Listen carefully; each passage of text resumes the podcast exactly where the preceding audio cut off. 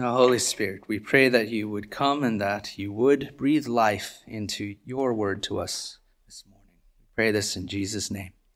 Amen.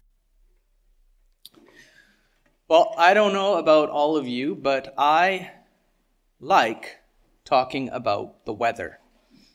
I don't know if you've noticed, um, but even when I come up here and greet everyone every Sunday, I can't help but make a comment about the weather outside.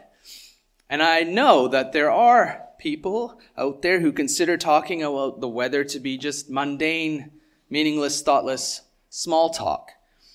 But I like it. I, I personally find the weather, and if it's appropriate for the given season and how the seasons affect the rhythms of our daily and year to year lives, I find all that fascinating.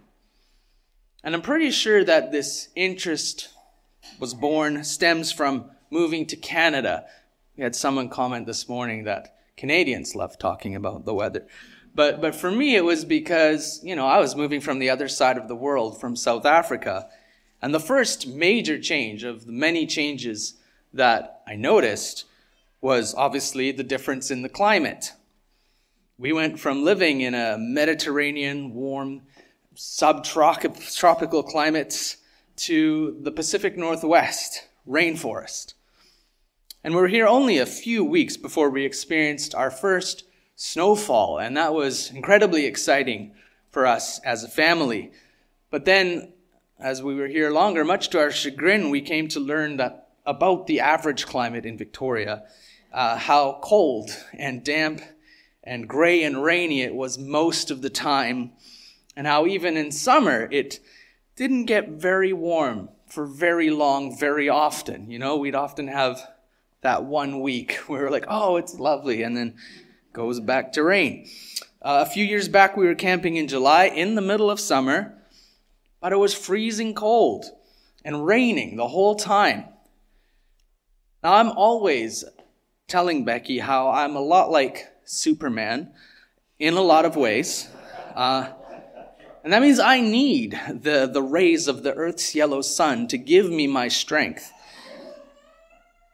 I think, I think a lot of us are like that, though. So during this cold and rainy camping trip, Becky and, and particularly me made the decision to drive down to California just a few weeks later, just to get in a little warmth. And we enjoyed that so much, we decided to make a yearly habit of it, a decision that was promptly uh, kiboshed when the, the borders shut down during COVID.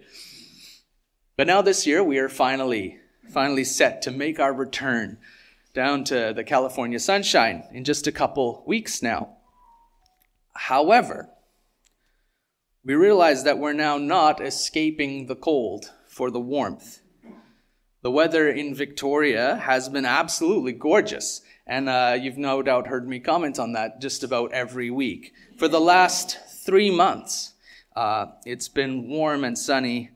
There hasn't been much rain. Uh, so we're not leaving the warmth behind. Uh, it looks like we're, we're, we're leaving the warmth to head to, to what may be scorching heat.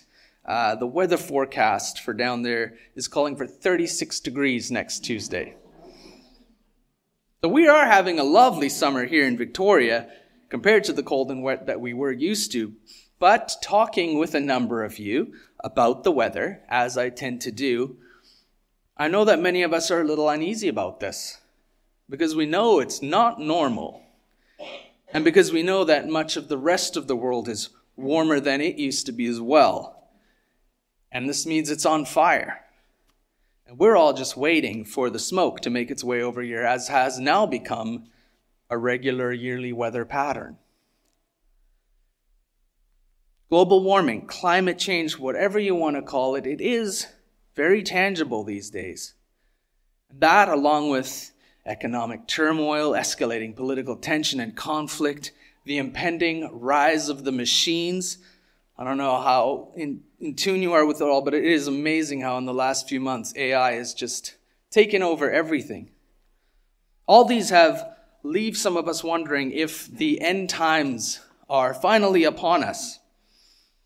Now, whether that is or isn't the case, Jesus says we cannot know the day or the hour. I do think that there is one thing on which the majority of us would agree, regardless of beliefs that the world is in decay. Is there any hope for this decaying world? But as we just talked about with the kids today, the world is in decay, but it always has been. The Old Testament tells us that it was Adam's sin that brought this decay, this harm, the domination of sin and evil to all creation. But Jewish believers weren't the only ones who were able to observe the state of the world around them. Greek tradition, tradition declared that the world had been declining since its past golden age in the distant, distant past. Stoic philosophers believed that the elements of the world would eventually become unraveled and leave nothing but this primeval fire. So, in the first century, when Paul wrote his letter to the church in Rome, most people already believed in the reign of decay and futility. And in the passage from Romans that we're going to take a look at today, Paul describes creation as in bondage, subject to futility, and groaning for mercy, for liberation. But today's message isn't a pessimistic prophecy of doom and gloom and despair. It's yet again the continuation of Paul's message of hope, the good news that can be found in Jesus Christ, the gospel. As we've been journeying through Romans, we recall that Paul begins the letter with what appears at first to be a message of despair, the declaration that we're all in the same boat, that we're all guilty of sin against God and against his holy laws, and that therefore we're all condemned to death. But if we don't get frustrated by this, if we don't fall into despair, if we exercise just a little patience and continue reading, then this message of despair gives way quickly to the message of hope, the good news that God is justified to declare us righteous, not guilty, because he sent Jesus to pay the penalty for our sin on our behalf. Chapters 1 to 4 of Romans share how God's righteousness has been passed on to us through Jesus. Chapters 5 to 8 then share the message of how through this God has created a new humanity with a new status, a new family, and a new future. That we were slaves in Adam, condemned to death, but are now children and heirs of God in Christ with the hope and glory of eternal life. Paul began this major section of the letter in chapter 5 by emphasizing the final hope of believers. And now he concludes in chapter 8 with the same emphasis. Last week we discussed how in Romans 8, verse 17, Paul included the reminder that sharing in Christ's privileges as God's children and heirs also means sharing in his responsibilities. That if we follow Christ, we walk in his footsteps, and we will face the same suffering as he did that we share in his sufferings, but that this is in order that we may also share in his glory. And today's reading continues right on in Romans 8, beginning at verse 18. And Paul continues with this message of hope in the face of suffering. He says, I consider that our present sufferings are not worth comparing with the glory that will be revealed in us. Paul suggests that the ultimate glory that God has promised for our future is so great, so incredible, so beyond our imagination that a proper grasp of this promised glory should put into perspective any suffering that we may be experiencing at the present time. Should put into perspective to the point that our suffering should seem insignificant in comparison. Before we dive a little further into these promises, I just wanted to ask how many of us feel this way? That our sufferings are insignificant in comparison to the hope we have in Christ. How many of us feel this way when we encounter that suffering? Now, I certainly have encountered many wise, mature Christians who are able to genuinely see things this way, and I applaud them. Because I also know that when I've personally encountered significant suffering, this isn't my initial response. The last thing I feel is that it doesn't matter, that it's insignificant. It feels very significant, and I don't like it. And I'm far more likely to cry out, Why, God? or Lord, have mercy, than to say, Oh, well, at least I have hope in future glory. Some of you might feel the same way. But the good news is that Paul isn't saying this to discourage us or to set an unattainably high bar for some Zen like state of mind that most of us can't attain or at least maintain. Again, these are words of encouragement because Paul isn't sharing a state of mind or perspective or way of thinking. Paul's sharing a reality.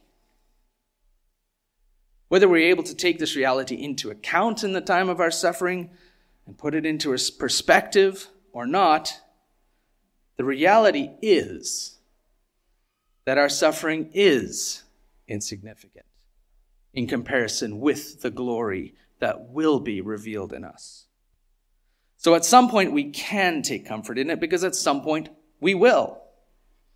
Because at some point we will experience this future hope and it will be so great, so incredible, so beyond our imagination that it will make any suffering we may be experiencing at the present time seem insignificant in comparison when we get to compare it. And as we continue reading, we can continue to be encouraged as we're reminded that in all this we're not alone. In our suffering, our suffering is not an individual battle, it's shared. Paul talks about the, the glory that will be revealed in us, not in you. This isn't a personal message about a personal truth. It's a global message to all believers. But it's also a global message for all creation. Paul continues to share, for the creation waits in eager expectation for the children of God to be revealed. For the creation was subjected to frustration, to futility, not by its own, but by the will of the one who subjected it, in hope that the creation itself will be liberated from its bondage to decay and brought into the same freedom and glory of the children of God. Paul continues, We know that the whole creation has been groaning as in the pains of childbirth, right up to the present time. So, in these verses, Paul personifies creation. He uses a literary tool where he attributes human characteristics to something non human to show that the world also longs for the day when the salvation that has already begun in God's children will be completed in them and in all of creation as well We live in a fallen world. And this doesn't just mean that we're all in the same boat, that we live in a world in which everyone is subject to sin. It also means that when Adam sinned and when Adam fell, the world fell with him. And the world was condemned with him. As we read in Genesis 3:17, when God confronted Adam for his sin, he told him, "Cursed is the ground because of you. Sin has caused all creation to fall from the perfect state in which God originally created it. And Paul explains that this means it cannot fulfill its intended purpose because the world is in bondage to death, to decay. Just as man was cursed to toil and labor, and woman was cursed to pain and childbirth, and both were cursed to a life separate from God, which brought about death, creation was cursed was also subjected to the same despair, the same frustration, futility, as Paul describes it. So that by the time we get to the book of Ecclesiastes, we're faced with the repeated refrain that all in existence, all the world, everything is vanity or futility, as it's presented in the Septuagint, the Greek translation of the Old Testament, with which Paul would have been familiar. All is futility. The world is dying, it is decaying. We're not alone. All of creation is in the same boat. As Paul continues in verse 23, we ourselves, who have the first fruits of the Spirit, groan inwardly as well as we wait eagerly for our adoption to sonship, the redemption of our bodies. Now, wait a second here. Why are we waiting for our adoption and redemption? Didn't we just read last week? Didn't Paul just write? Didn't I just preach about last week that we've already received our adoption and redemption? It's making me look bad. Here again, we see the tension between the already and the not yet. In the preceding chapters, Paul has been describing how those who believe in Jesus and have accepted him as their Lord and Savior have already received the Holy Spirit and now live in the Spirit according to what the Holy Spirit desires. desires. And then here Paul explains that Christians already have the first fruits of the Spirit. That this presence of the Holy Spirit in believers is the beginning of the future that God has promised, and therefore the beginning of the future world that God has promised. Believers do experience redemption and adoption at the time of their conversion and baptism. This has already happened. Last week we did observe how we already enjoy many of the privileges of our adoption, how God has already given us his best gifts, his Son, his Holy Spirit, forgiveness, eternal life. But we are still waiting for the fullness of that experience. That has not yet happened. And so God's people, along with all of creation, groan and long for the completion of God's saving work. Right now, we also see the world as it is it is physically decaying, it is spiritually infected with sin. But thankfully, we don't need to be pessimistic or afraid. We don't need to panic. We don't need to despair. We know that when God first created the world, it was not decaying. It was not subject to sin and evil and pain and suffering and death. And God has promised that the day will come when humanity will be redeemed, and so will the world.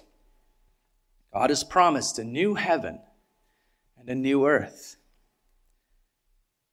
Now, just so we're all on the same page here, God's promise of a new heaven and a new earth doesn't mean that He's going to completely destroy, obliterate the old heaven and earth. God hasn't promised total annihilation of the present material universe to be replaced by an entirely new universe, but rather, just like how God has promised that our bodies will die and then one day be resurrected, glorified, and perfect, like the resurrected body of Jesus Christ in heaven, God will also transform the present universe so that it will once again be glorified and perfect. That creation will be transformed and freed from the effects of sin and will instantly become more beautiful, more productive, more easy to live in than we can ever imagine. And will fulfill the purpose for which God created it before the fall.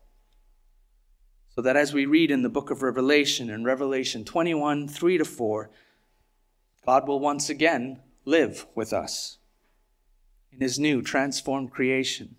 We will be his people and he will be our God. There'll be no more death, no more mourning, no more crying, no more pain, no more suffering, no more futility, no more drought, no more famine, no more scorching earth, no more poisoned rivers, no more smoky skies, no more decay. For the former things will have passed away, and God will make all things new. This is the glorious promise, the promise of future glory in which we place our hope, even in the face of suffering. This promise of being resurrected to eternal life by the Spirit with glorified, perfect bodies, this promise of rest, of rewards, of an eternal family and home, of the absence of sin and suffering, of a new heaven and a new earth, and of living face to face with Jesus. This is the promise of future glory in which we place our hope, and, as Paul explains, the Holy Spirit in us is the guarantee of this promised future glory. More than a guarantee, it's the first fruits, as Paul puts it, the foretaste. It's the first installment, the down payment of that glory. This isn't a way of thinking or a perspective. It's a guarantee, a promise of a reality of which we've already gotten a taste. Promise that God will fulfill because God never makes promises he won't keep. He always fulfills his promises in his own time. And so, even in the midst of suffering and futility, even though we live in bodies that are decaying and will die, in a world that is decaying and will one day die, even if it isn't our initial reaction, I can, we can take heart, take comfort in the hope we have in the glory that our Father in heaven has promised all of his children, all who believe in and accept Jesus as their Lord and Savior, all his promised creation. We can take hope and comfort in the hope we have that our present sufferings are not worth comparing with the glory that will be revealed in us.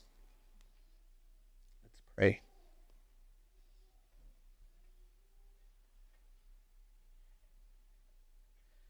Heavenly Father, we thank you for this incredible promise. Lord, I pray that you would help us to understand it in a way that we can put our hope in it and in you.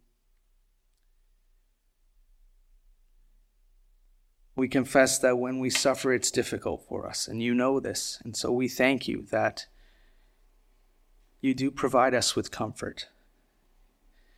You do provide us with hope in which we can put our trust. You do provide us with the promise that one day things won't just be better. One day they will be perfect again, just as you intend them. So we pray again, O God, you declare your almighty power chiefly in showing mercy and pity. We pray that you would grant us this fullness of your grace that we running to obtain your promises may be partakers of your heavenly treasure. Through Jesus Christ our Lord, who lives and reigns with you in the Holy Spirit, one God forever and ever. Amen.